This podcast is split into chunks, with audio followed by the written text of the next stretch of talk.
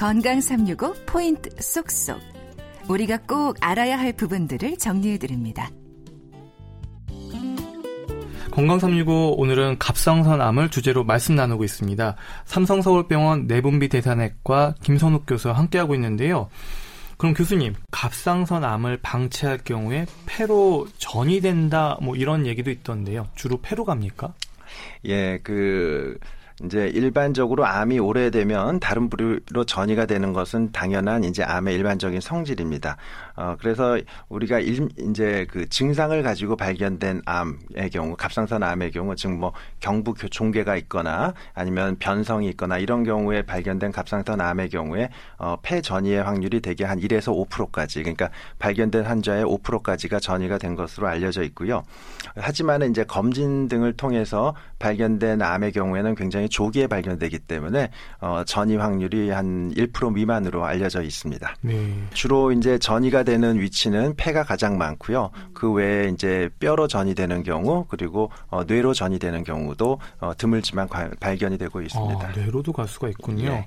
그리고 갑상선암 수술하신 분들이요, 좀 목소리 변화, 뭐 목이 좀쉰 소리가 난다거나 그리고 손발 저림 얘기하시는 분들도 많던데 이게 부작용 맞습니까? 예, 어, 우리 이제 갑상선 주변에는 어, 신체의 중요한 구조물이 두 개가 있습니다. 하나는 이제 성대의 움직임을 조절하는 반회 후두 신경이고요.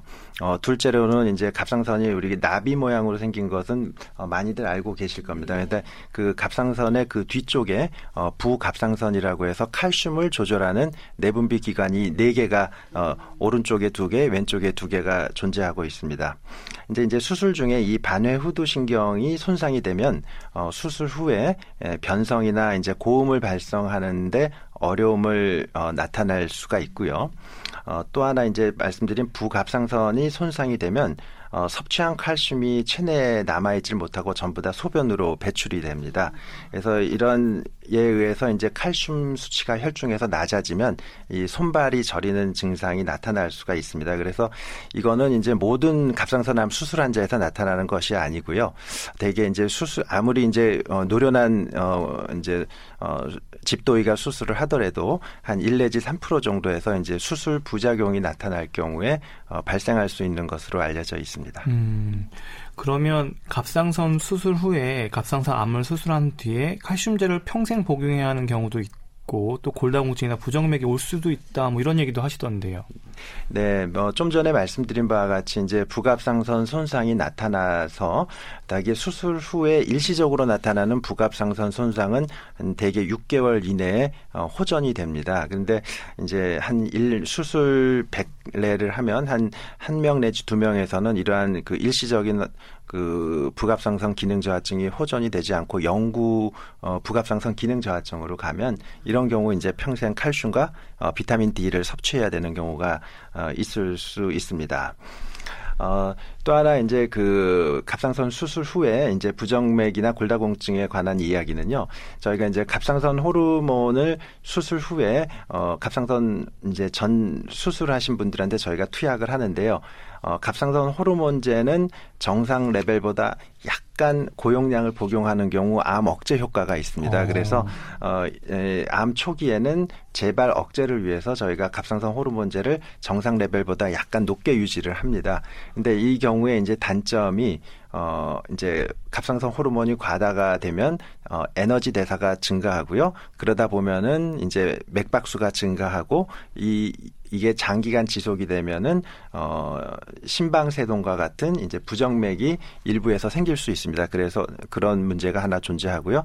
또 하나는 이제 갑상선 호르몬이 어 증가된 상태가 오래되면 어 그 뼈에서 예, 칼슘이 이제 그 소실이 되면서 어 골다공증이 발생하는 확률도 약간 더 증가하는 오, 어. 것으로 되어 있습니다. 이렇게 연관이 있을 수 있으니까 좀 예. 관리가 중요하다는 생각이 네, 듭니다. 그래서 이제 초기에는 뭐 적, 약간의 고용량의 호르몬을 쓰지만 어 재발이 더 이상 어 걱정이 이제 재발의 가능성이 떨어지면 이제 그 호르몬의 영향을 약간 낮춰주면서 이러한 부작용이 생기지 않도록 어, 조절하는 이제 전문가의 도움이 필요하다고 할 수 있습니다. 네. 그러면 또 이런 얘기도 있더라고요. 갑상선암 환자들에게 유방암하고 또 자궁 내막암의 위험이 높다. 이건 뭐 근거가 있나요? 예, 어, 이 이제 이렇습니다. 어, 갑상선암이 저희가 중앙암 등록본부 자료의 통계에 따르면은 어, 여성에서 남성에 비하여 4배 내지 6배 정도 더 많이 발생을 합니다. 어, 그러다 보니 이제 대개 이런 환자분들이 어, 이제 여러 검진이나 다른 의료 이용이 노출이 빈도가 증가하다 보니 역시 마찬가지로 유방암과 어, 자국 내막암의 발견이 증가할 수도 있고요. 어, 또한 이제 이게 어차피 여성 여성암이기 때문에 어, 여성 호르몬이 어느 정도 작용을 하는 것으로 저희가 지금 현재 추정을 하고 있습니다. 그래서 이와 관련된 유방암, 어, 자궁 내막암의 빈도가 증가하지만 그렇다고 여기에 대해서 너무 어, 공포를 가지실 필요는 없고요. 어, 우리나라 이제 어, 국립암센터에서 공고하는 암 검진 공고안에 따라서 적절히 음. 에, 관리를 하시면 어, 너무 과도한 공포를 가지실 필요는 없습니다. 네. 어, 또 이 다시마가 갑상선 암을 예방하는 효과가 있다. 이거는 네. 그런 것 같기도 하고 아닌 것 같기도 네. 하고. 네. 어, 다시마는 이제 우리 주, 부님들도 좋아하시고 또 이제 요리 우리나라 요리에 많이 들어가고 있죠. 근데 그 주 성분이 요오드가 됩니다. 그래서 이제 현재까지 밝혀진 바로는 이러한 요오드가 너무 과다해도 또 부족해도 어, 둘 다 갑상선 암을 유발할 수 있다 알려져 있는 것으로 지금 추정이 되고 있습니다. 그래서 요오드 과잉은 우리나라에서 흔한 이제 갑상선 유도암과 주로 관련이 되는 것으로 알려져 있고요. 반면에 이제 그 서구 유럽 같은 경우에는 오히려 요오드 결핍이 더 문제가 됩니다. 그래서 그 지역에서는 또 여포암이 갑상선 암의 20 내지 30%를 차지합니다. 그래서 요오드 부족이 여포암과 관련이 있다 이렇게 어, 생각을 하고 있습니다. 어, 이제 WH에서 어, 조사한 바로는 어, 우리나라 같은 경우에는 요오드 섭취량이 어, 정상 섭취량보다 약간 과다한 것으로 나타나고 있고요. 이러한 요오드는 주로 해조류, 우유, 달걀, 유제품 같은 것에 많이 들어 있고요.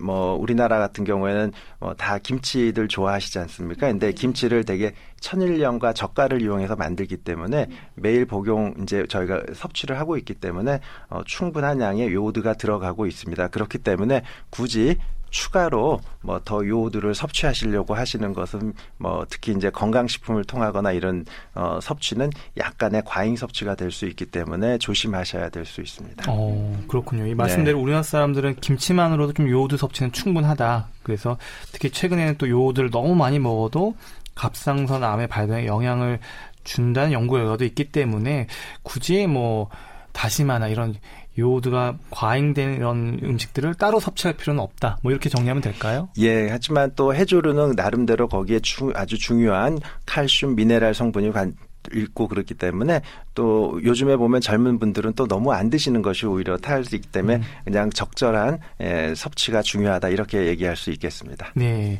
건강 365 포인트 속속이었습니다.